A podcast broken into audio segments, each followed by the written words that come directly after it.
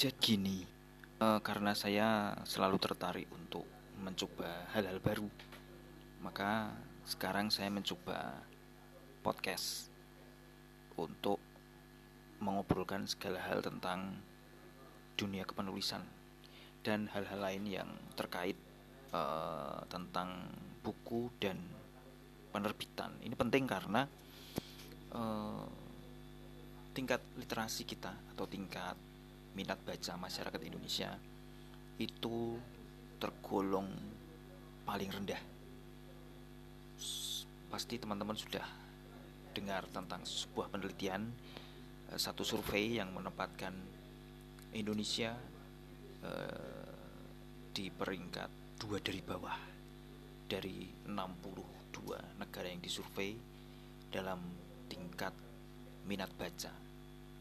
Kita cuma menang dari uh, Botswana, sebuah negara yang uh, kita perlu nyari dulu letaknya di peta, saking belum pernah terdengar negara itu oleh kita.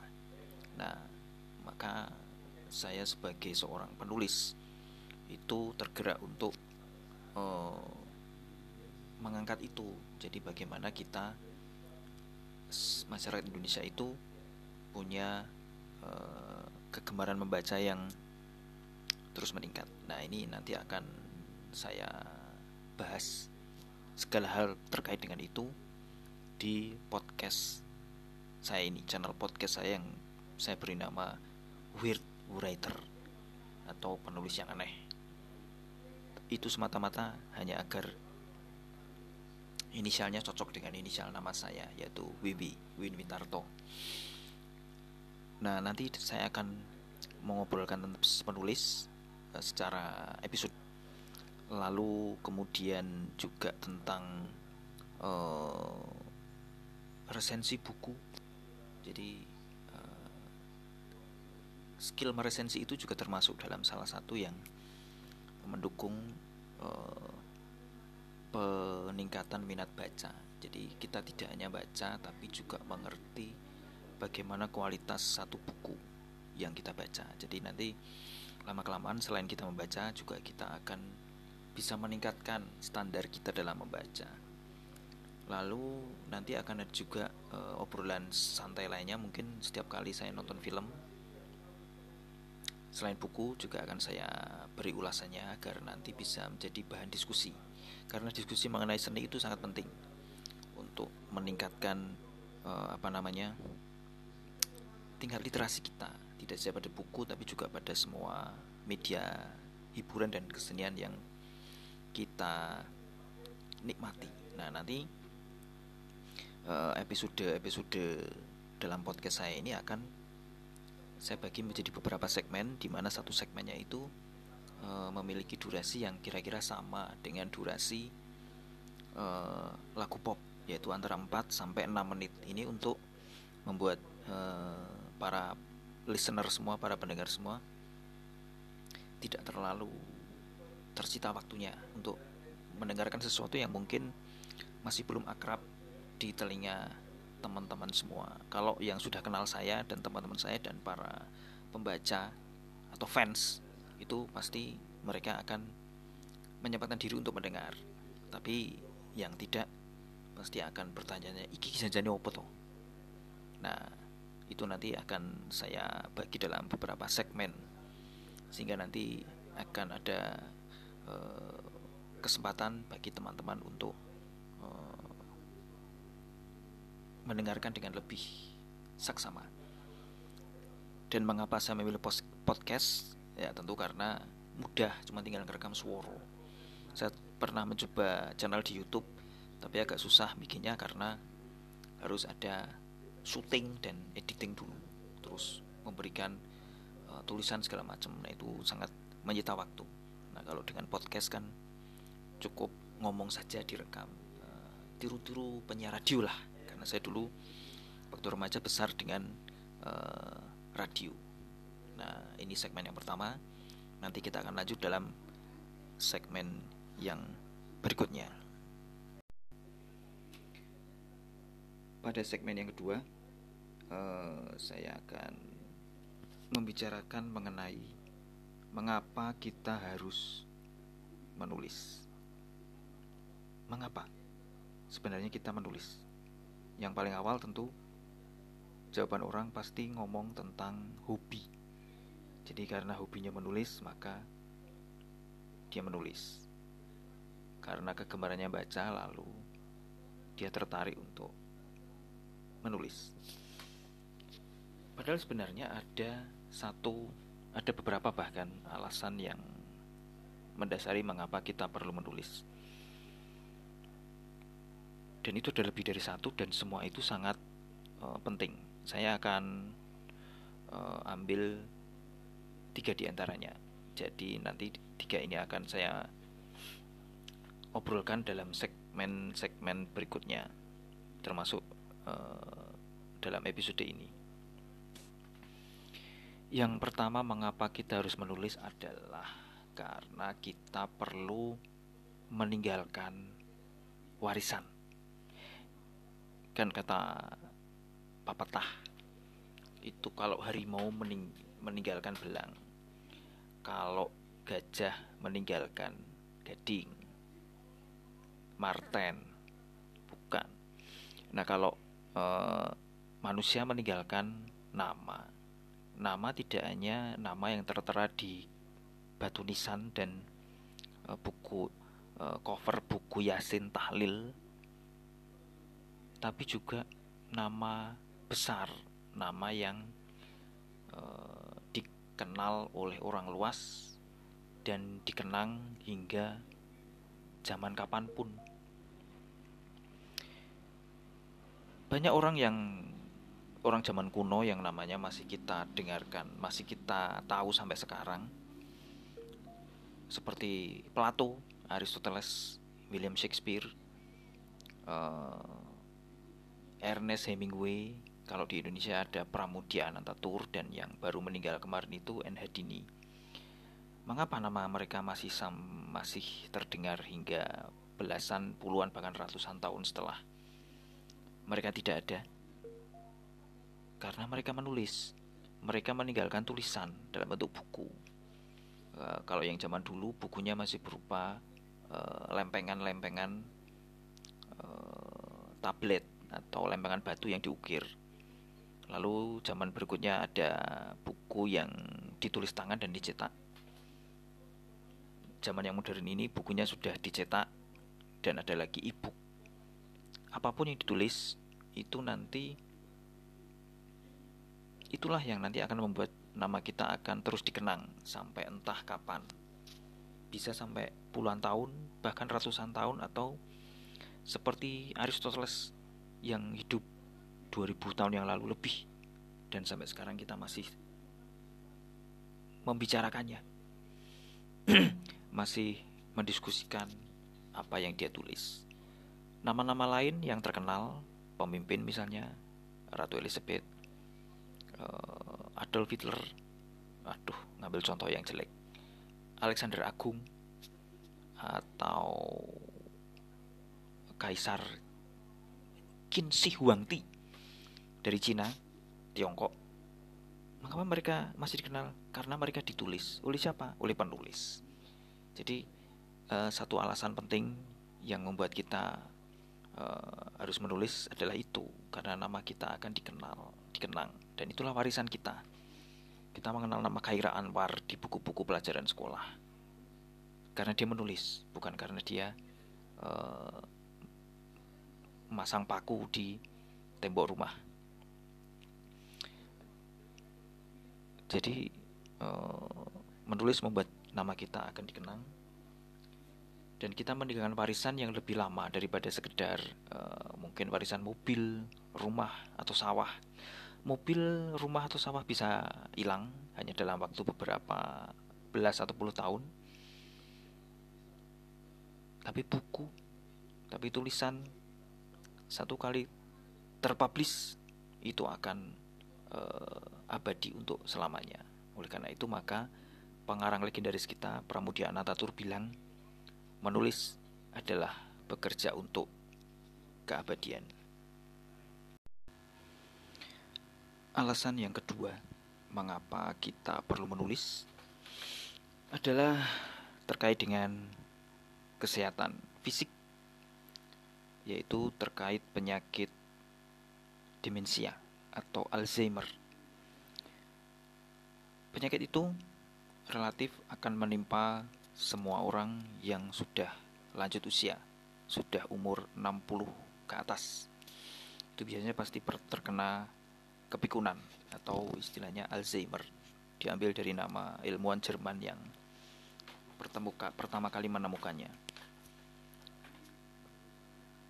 Kepikunan bisa dicegah dengan antara lain mengaktifkan otak.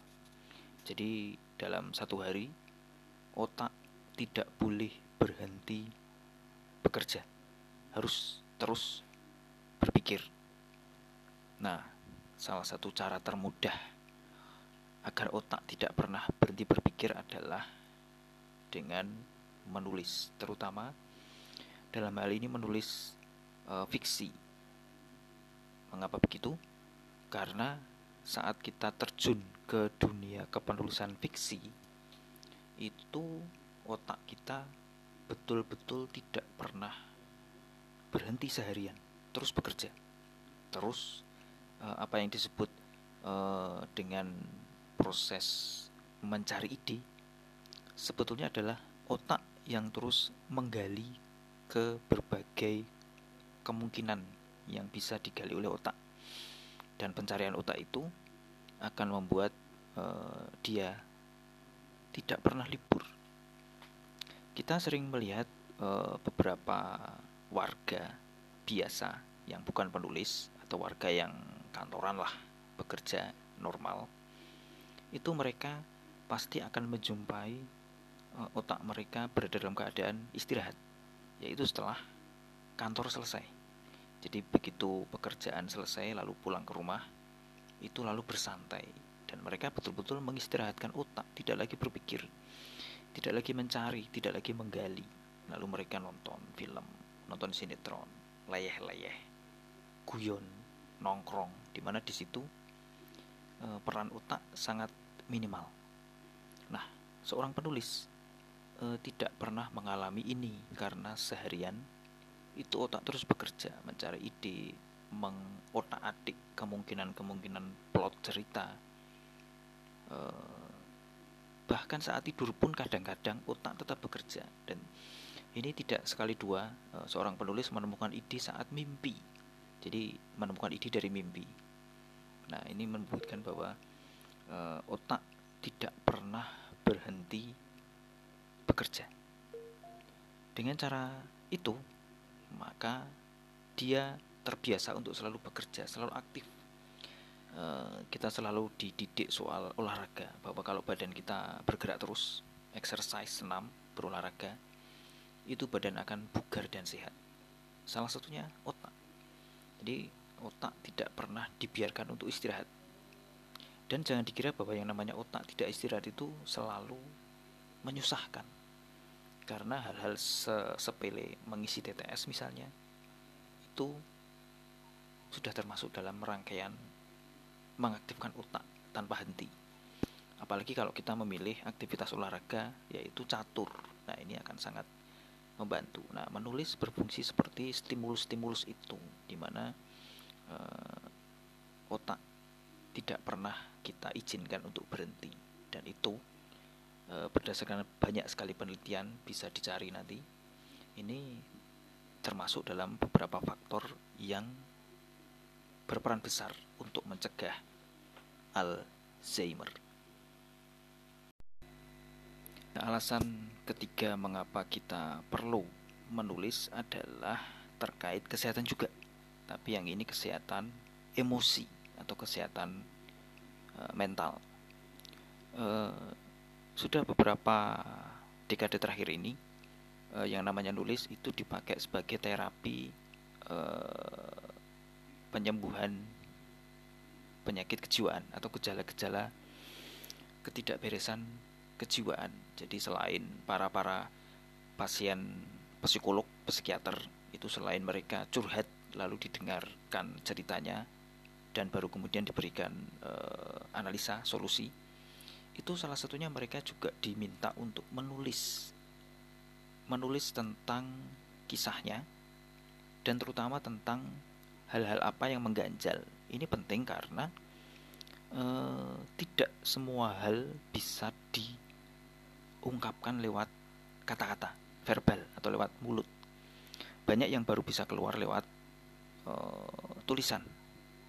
Karena ketika kita menulis kita tidak ngomong ke siapa-siapa kalau verbal kita harus bicara dengan seseorang paling jauh direkam tapi itu pun uh, banyak orang yang tidak merasa nyaman. Lu saya aja tidak merasa nyaman juga ngomong sendiri kayak gini ini. Tapi ya demi bikin podcast harus dijalani. Jadi dengan menulis kita tidak berhadapan dengan siapa pun dan itu membuat uh, proses apa namanya uh, proses kita dalam mengatakan apa yang perlu dikatakan itu jadi lebih lancar daripada jika kita ngomong. Apalagi kalau orangnya pendiam introvert itu pasti ngomong susah tapi nulis lancar. Nah menulis menjadi salah satu cara para psikolog psikiater untuk e, memberikan terapi kejiwaan bagi para klien para pasien mereka itu sebabnya maka metode itu berlaku juga bagi kita yang menulis biasa. Jadi para penulis fiksi itu sebetulnya mereka mencurahkan segala ganjalan hati mereka lewat tulisan. Jadi oleh karena itu maka setiap karya fiksi pasti mengandung unsur personal dari pengarangnya. Karena sebenarnya semua pengarang fiksi sedang curhat lewat karya puisi apalagi puisi ya cerpen novel itu pada dasarnya adalah curhatan si pengarang di situ sedikit banyak pasti ada unsur personal dirinya yang ingin diungkapkan baik sebagai informasi maupun sebagai tempat curahan ganjalan. Nah, bagi kita yang tidak ingin berprofesi sebagai penulis, hal itu sangat bermanfaat dalam uh, upaya pembuangan sumpek itu. Jadi kadang kita takut ngomong marah-marah karena pasti akan menyinggung orang lain tidak sopan kalau kita misuh. Tapi kalau kita bisa tumpahkan semua kemarahan kita lewat tulisan, kita bisa misuh, mengumpat-umpat sekasar apa pun yang kita mau. Karena toh tulisan itu tidak akan kita publikasikan. Nah di situlah peran menulis sebagai salah satu apa namanya disebut dalam istilah itu sebagai kanalisasi kemarahan. Jadi kemarahan itu diberi kanal.